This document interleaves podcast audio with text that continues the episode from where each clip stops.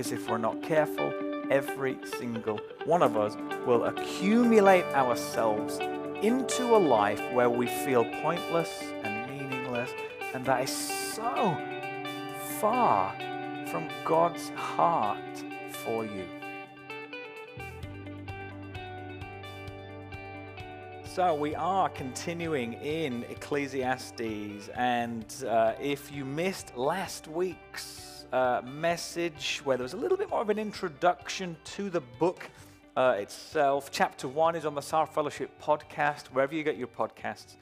And uh, as a book, we said that Ecclesiastes is going to show us how pointless and futile and meaningless your life is when you live it for yourself when you are the number one in your life, when you try and add meaning and definition and value to your own life, it's all going to fade away.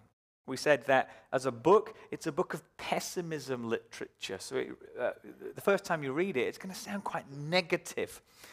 Um, it's going to show us the negative alternative to a life lived for the Lord. It shows us a very human under the sun, fleshly, earthly perspective. So, chapter one, then last week, if you missed it, catch it on the podcast. Uh, today, we're going to walk through chapter two.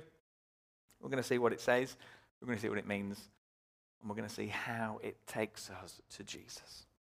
Today, then, Solomon king in Israel, son of David, is going to begin to expand a bit on why certain things are pointless, useless, meaningless, and smoke. Last week we said it was kind of the big picture, a look, all of your life. Today he's going to break it down and he's going to start to go bit by bit.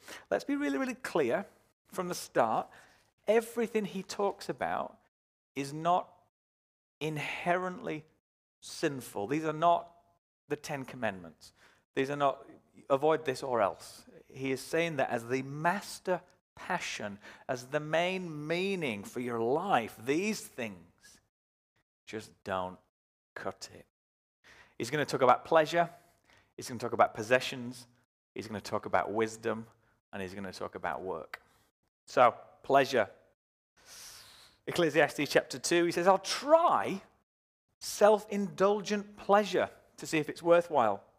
But this is also futile. Partying, self indulgent, frivolous enjoyment.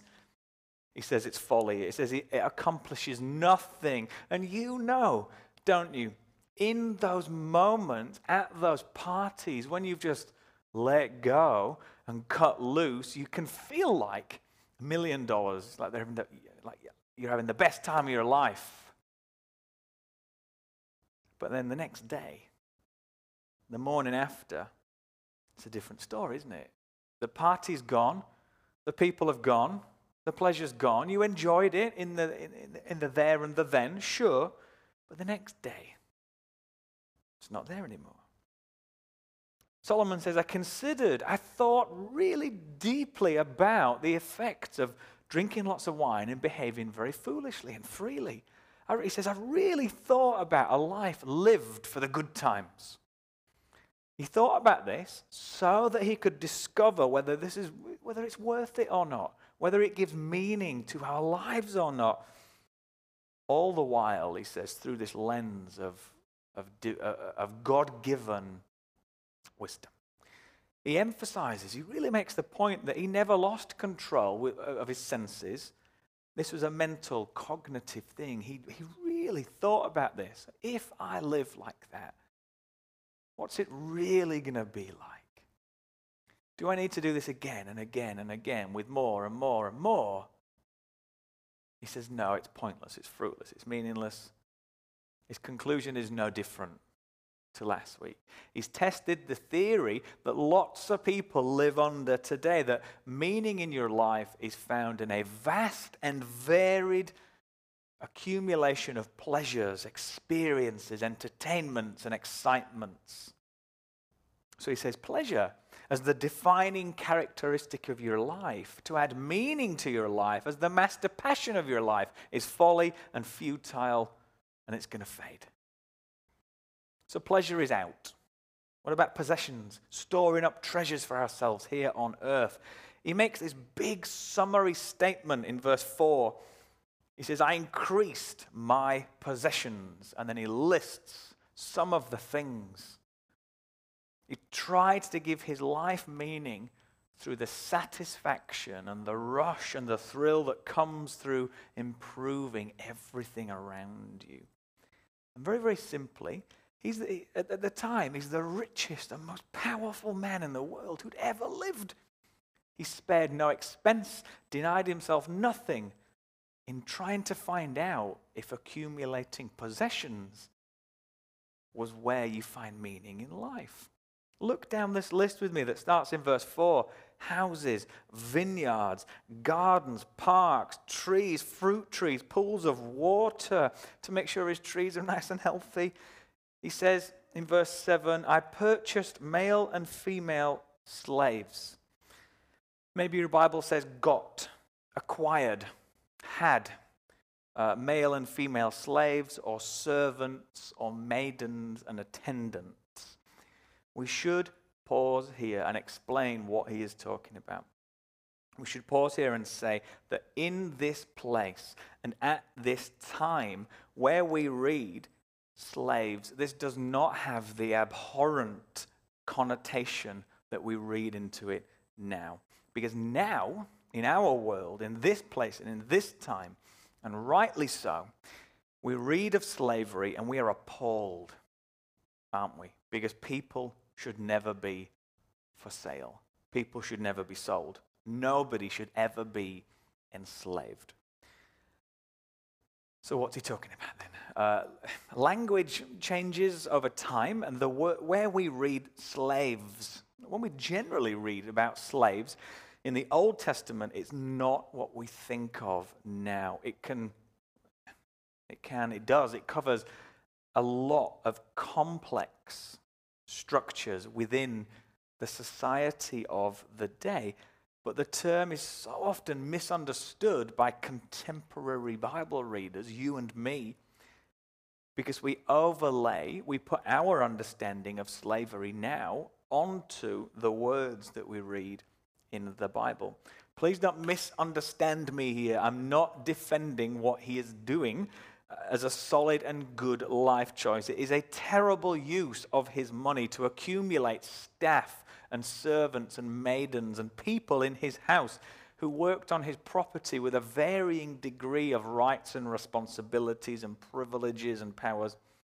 But please understand that what Solomon is talking about is not what you're thinking about. When we hear, I purchase slaves, linguistically, with the language and the culture and the, the society of the day, that is not what he is thinking about. What he's talking about is probably not what you are thinking of right now. If you do want to learn a little bit more about what he is talking about, the differences between then and now, and some of the things we can do now to stop modern day slavery, please do reach out to me. I'm very, very happy to send you some stuff uh, this week. So he says, Look, I've got all these people. Look at the people that I've got doing all sorts of things in my house, on my land, and they've had children whilst in my service. So my household is just getting bigger and bigger and bigger. He says he's, he's got more livestock than any, anybody who's gone before him herds and flocks, silver, gold, treasures, male and female singers. He has the sensual delights of uh, many, many, many, many, many, many women and concubines, maybe your Bible says. Again, just because he did it, it's not an endorsement of it. He did this to see if it was worthwhile. He says he was so rich, so wealthy, he denied himself no pleasure. And very, very interestingly, if you look in verse 10, he says, the pursuit of this, the chase, the accumulation, his accomplishments in getting all these things, in growing his portfolio, let's say, gave him joy. This was my reward for all the efforts. But, then he says in verse 11, on reflection, on really thinking about it, all these achievements and possessions are ultimately profitless, like chasing the wind. There is nothing gained from them on the earth. There's no enduring, eternal, deep rooted sense of meaning to his life when he is living for the earthly pleasure of accumulating and getting and growing his possessions. For example, I want you to think about now, see it in your mind's eye, your very, very first mobile phone, your first cell phone. Think about how excited you were when you got it, how satisfied you felt for a small period of time when you first got that first ever mobile phone, your first cell phone. And then think do you still have it now? Would it even still work now? Probably not. Uh, here is a life size picture of mine, uh, my first ever mobile phone. Uh, bonus points for you if you know what make and model this was. But um, yeah, so there's mine. And what was I going to do with it? Who was I going to call? I was going to call my mum in the next room, but I felt like such a grown up. I had a phone, I was saving up for it, and I bought it, and I enjoyed it. But then when you've tried out all the different ringtones, and you've played all the games, and you've sent your dad a couple of texts, you slowly begin to realize, maybe not with the eloquence of Solomon here, that possessions are ultimately profitless. If you haven't realized that, if you have not accepted that yet, please do. All these achievements and possessions are ultimately profitless, like chasing the wind. There is nothing gained from them on the earth. And let me be honest with you, and maybe you won't like this, but some of you have got too much stuff. Some of you have got too many possessions. I know you do because I have as well. It is so easy to accumulate stuff in our lives, whether we try to do it like Solomon did to see if there's any meaning in it, or whether it just happens. Some of us have got too far too much stuff. Throughout Lent, that period building up to Easter, I tried to remove things from my life that have got no discernible value in my life, that add no purpose. And you know what? I've still got too much stuff. You know, just think about your house and your life now. Clothes that you've not worn in months, give them away. They don't need to be in your life. Your old phone sitting in a drawer, do you need it anymore? Sell it. Do something charitable with the money. Books you have got no intention of ever reading again.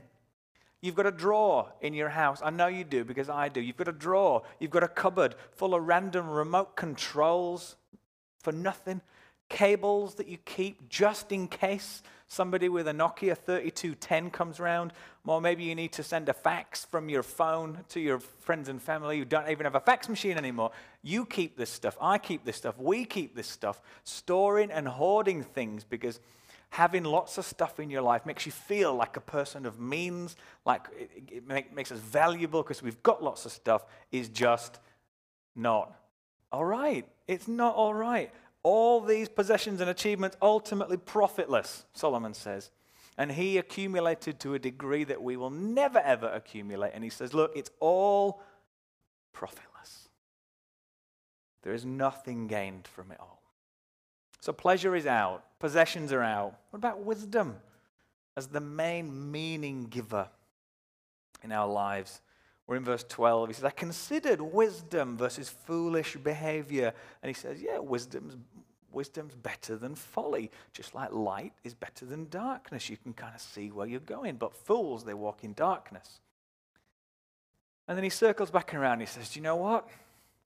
The same fate, the same end is for both of them. They're both going to die. The wise man, like the fool, will not be remembered for very long because in the days to come, both will already have been forgotten.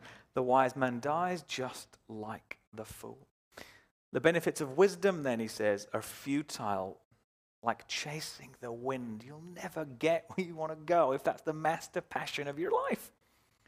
So, wisdom is out to, to bring deep, lasting meaning to your life because the wise and the fool both die. What about work? Solomon's going to unpack in a bit more detail now why work and labor and human efforts in all different kind of circumstances are meaningless. And this is so important for us living and working in Bahrain, isn't it? Because many, many, many, many, many people come here for work. They work hard. They earn their money, which Solomon is going to talk about in a couple of chapters' time. And work can be far more central to your life in Bahrain than it maybe would in other countries. And he says about work, he says, uh, the, the more he thinks about it, the more I think about it, the more I accept that work and busyness, that's all going to pass away too. And the more he thinks about this, the more he begins to despair. Look with me at verse 20. He says, So I began to despair about all the fruit of my labor for which I worked so hard on earth.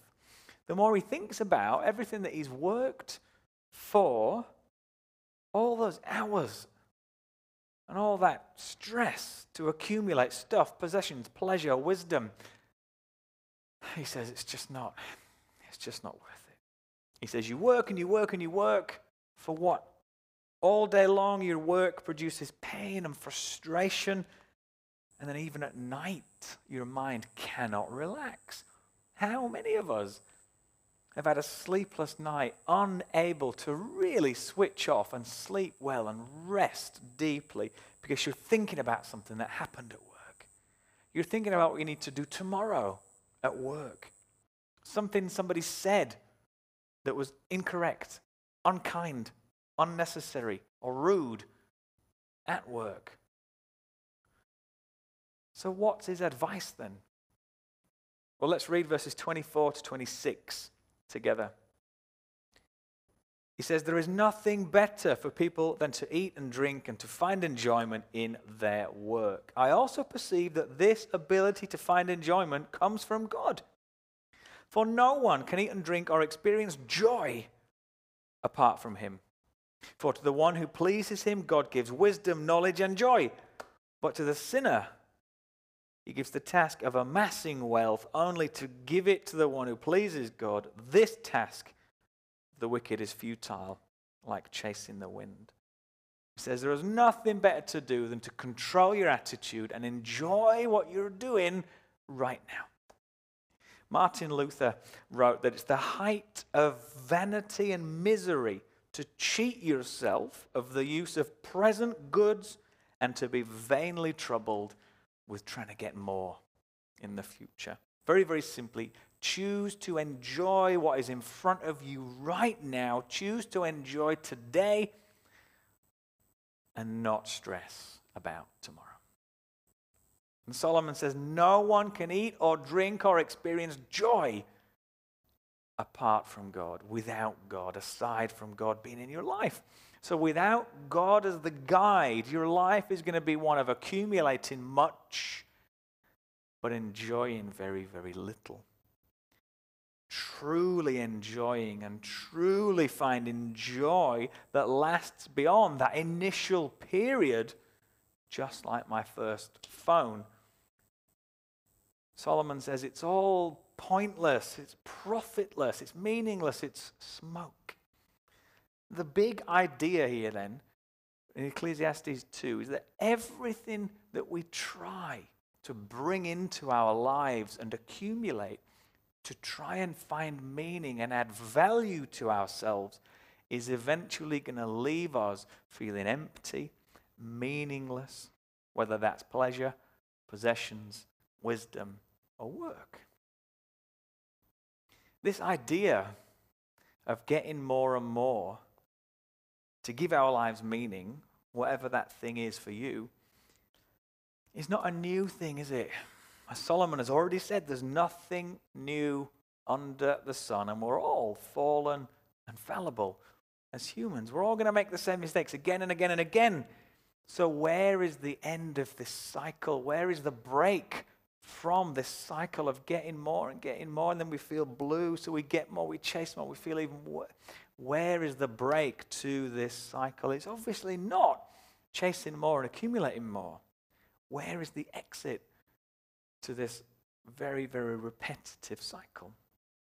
Well, in Luke chapter 12, Jesus teaches about this. After his resurrection that we celebrated a couple of weeks ago, he charged his disciples to go make disciples, baptize everybody in the name of the Father and the Son and the Holy Spirit. And we often just pause there, we often leave it there, don't we? But he also said, teach people to obey everything that I have commanded you.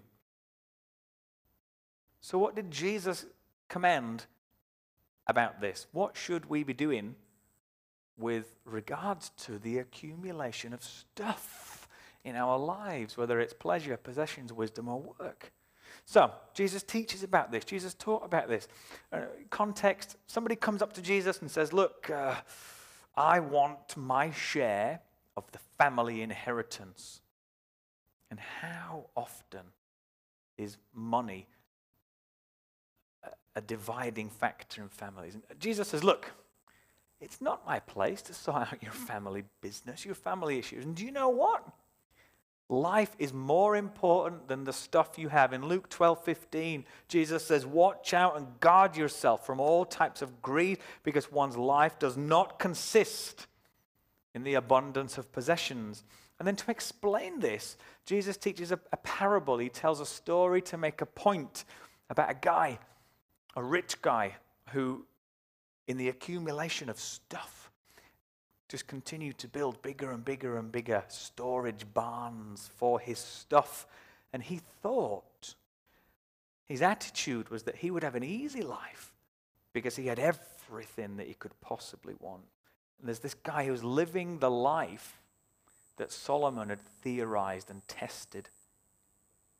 And God's response to that rich man who accumulated lots of stuff was that he's foolish because he died that very same day, and all those things did nothing for him.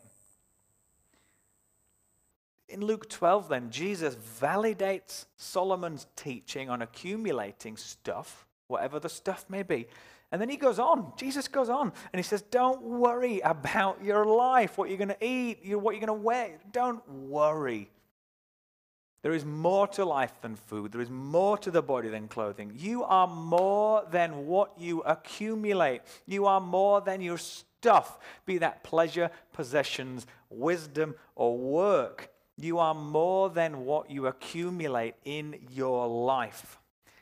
Everything that Solomon has talked about and tried to accumulate, to try and find meaning in his life. It's the same things that we do. And Jesus says, Look, don't worry about that kind of stuff. You are more, you are so much more than what you accumulate. Your life, you as a person, is worth so much more than things that you have or get or do or say. There is just value just in purely being alive as a person made in the image of God. Your life has intrinsic value and dignity and worth. It doesn't matter about all that other stuff. But Jesus is not done yet either. He talks about some birds as an example. He uses Solomon as an example. And then he says, don't be concerned with all the stuff that you can chase. All the nations of the world pursue these things, and your Father knows that you need them. Instead, so he's teeing us up here to do something. Instead, pursue his kingdom, and all these things will be given to you as well. very, very simply, as a believer, you've got to get your priorities right. Above all, pursue his kingdom and righteousness, and then all that stuff will be added to you as well.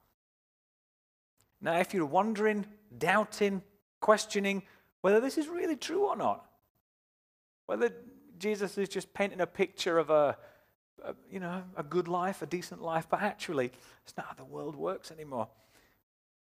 If you're wondering, doubting, questioning whether by pursuing God and not possessions, you end up with more meaning in your life, Jesus is still not done.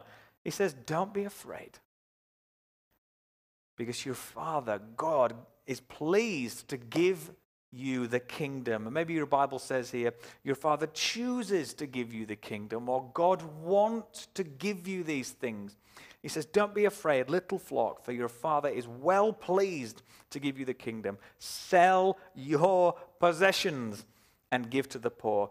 Provide yourselves purses that do not wear out, a treasure in heaven that never decreases, where no thief approaches and no moth destroys. For where your treasure is, there your heart will be also. And you think, wow, did he actually say that? I really, really hope that I misheard you. Please tell me that he didn't say that, but he did.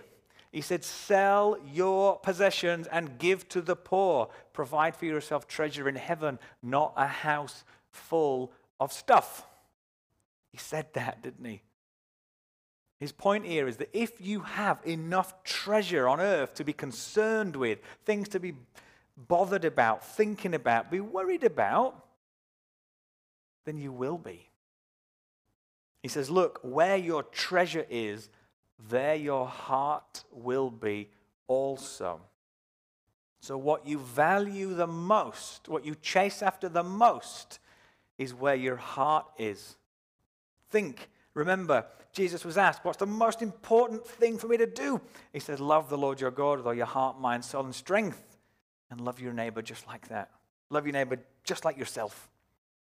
Love the Lord your God with all of what? Your heart. When we accumulate pleasure, possessions, wisdom, and work, what are we filling up? Where our treasure is, there our heart is also. These two things are so opposed, and your heart is a finite space. Your affections, your loyalties, your passions are finite. You cannot do both. There is one master passion and meaning bringing thing in your life. They're so opposite, they're so opposed. We can accumulate for ourselves under the sun on earth pleasure, possessions, wisdom, work, or we can accumulate for ourselves treasure in heaven. If we're more concerned with, as Solomon tested and tried here for our benefit, because we're reading it now, the accumulation of things, experiences, all that stuff that we talked about, then we will have too little left for God rather than accumulating and ending up in excess, Jesus is saying that God knows that you need taking care of. He has made you in his image and he will take care of you. And he said that where your treasure is, there your heart is. Too much accumulation and treasure on earth is too little heart for God too much of your heart filled with stuff getting too little heart for God, and then the feelings that Solomon is describing here are going to fill your life. You're going to feel meaningless, pointless, empty. You will accumulate yourself into a life where you feel meaningless, and you will do that to yourself. Please don't do that to yourself. What you're concerned with, will be where your heart is, and what's on your mind will take over your mind. And what we will do if we carry on down this path, if we try to define our lives by pleasure, possessions, wisdom, and work, we will actively work against the finished work of Jesus on the cross, his death and his resurrection. Because in dying and in rising from the grave, as Paul writes to the Romans, we have been justified through faith. We have peace with God through our Lord Jesus Christ, through whom we have gained access by faith into this grace in which we stand. And by accumulating pleasure, possessions, wisdom, and work, we will build back up those barriers that Jesus died to break down. He has died, He has risen, and through our faith in Him, we've got access to God. But by accumulating stuff, by chasing stuff in our lives, we'll fill our heart with it and we will build those barriers back up. Barriers that Jesus died to break down. He died to give you and me access to the grace of God. And we are piling stuff up between us and Him. So instead of doing that today, I'm urging you today, now, to choose to treasure God above everything else in your life. Who He is, what He's done for you, what He promises to do for you, both now and into eternity. And all these things are going to be added to you anyway wisdom, knowledge, joy, meaning, peace, life, abundant. Think then, think today about the pleasures and the possessions, the wisdom and the work that you are going after in your life. Is it all second to pursuing God and His kingdom and His righteousness? Or are you piling up stuff between you and the Lord? As Solomon did, really think deeply and consider your life, how you're living it, what Jesus taught and commanded about all of this.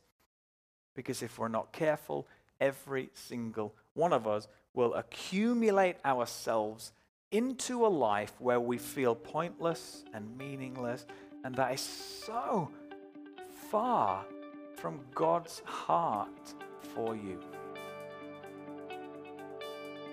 We are known, loved, valued, forgiven, and accepted by the Maker of heaven and earth. That truth gives our life so much meaning. It gives our life and our hearts so much peace. And as believers in the risen Lord Jesus, that is how we need to see things.